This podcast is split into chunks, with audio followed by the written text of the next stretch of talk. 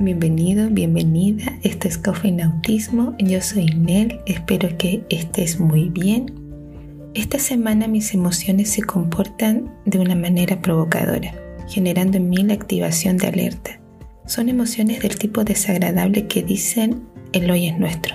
Las sensaciones aumentan y es difícil hacerle frente. Esta semana en particular se presenta uno de mis archienemigos y ya lo puedo ver si bien es una comorbilidad, es una de las más hostiles. Sí, estoy en etapa del síndrome disfórico premenstrual, viviendo sus turbulencias, encontrándonos cara a cara. Debo avanzar hasta el final del ciclo resguardando mi integridad y requiere defensiva. Recibo la primera estocada tratando de conciliar el sueño. Oigo con tanta nitidez voces dentro de mi cabeza personas sus extrañas conversaciones e imágenes que me hacen sentir en otra dimensión. Debo ignorar, ya me voy a dormir. La segunda estocada es una pesadilla inquietante. Reacciono, despierto muy asustada y rápidamente me voy componiendo. No es real, me digo, no es real.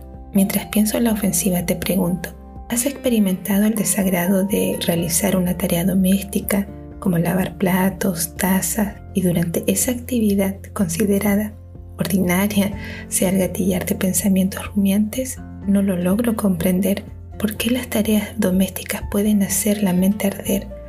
Pero si me preguntan en qué circunstancias te has sentido abrumada por pensamientos, mi respuesta sería en esos. Es un tanto ridículo que pueda darse algo así, que lavar platos se torne tan riesgoso no es del todo ridículo porque es una realidad en un plano emocional, un recuerdo del pasado, diferencias no resueltas. A esos pensamientos los denomino aguja y son las ollas que reciben toda esa frustración. Tercera estocada, la disforia convierte a mi esposo en una especie de ente andante. Su sola presencia causa niveles de irritación inimaginables y mis hijitos pareciera que más demandan a la mamá y la mamá se enoja con facilidad la culpa, un esbirro, me persigue, corro y corro sin parar, un golpe bajo, autosabotaje. Hace unos minutos las ideas del episodio me eran coherentes y ahora encuentro todo mal. Pero sigamos, contamos con recursos y skill que evitan desanimarnos. Participar en mi comunidad de fe, las terapias con psicólogo y psiquiatra han sido efectivas. Mi armadura con sus nuevos niveles y mejoras me han hecho más resistente. Puedo percibir el síndrome en pleno auge, ahora con la ametralladora en mano disparando sin cesar. Durante el desplazamiento voy observando, analizando cuándo viene la granada de una convulsión y previniendo con un analgésico la migraña.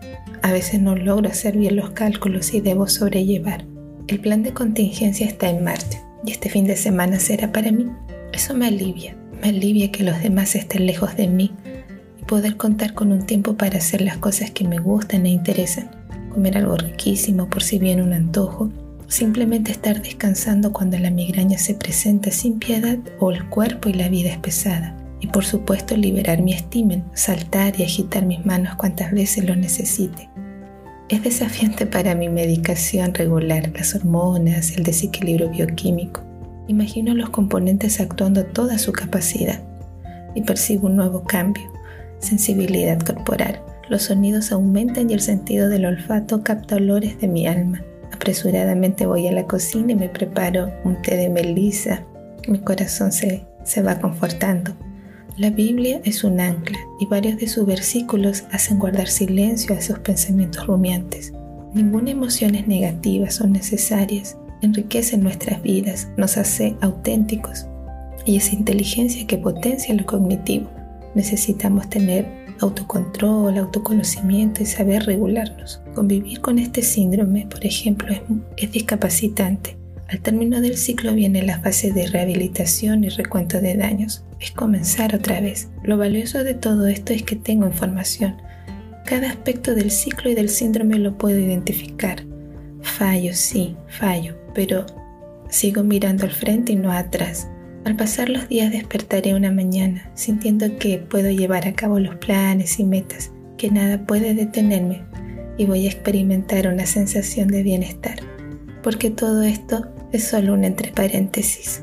Por hoy voy cerrando.